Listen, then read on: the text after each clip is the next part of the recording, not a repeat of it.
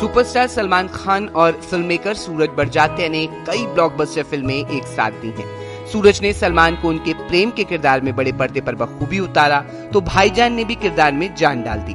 Film में प्रेम का किरदार दर्शकों के दिलों में समा गया, जिसे उन्होंने खूब प्यार दिया। हाल ही में एक इंटरव्यू के दौरान फ़िल्म मेकर ने सलमान के साथ दोबारा काम करने को लेकर बात की। सूरज बड़जात्या ने कहा कि हाँ मैं सलमान के साथ फ़िल्म बनाऊँगा, लेकिन अभी मैं ये जानने के लिए उत्सुक हूँ कि फ़िल्म दोनों राजश्री को कैसे एक कदम आगे ले जाएगा। आपको बता दें कि राजश्री प्रोडक्शन की आने वाली फ़िल्म दोनों को सूरज के बेटे अवनीश बरजातिया निर्देशित कर रहे हैं।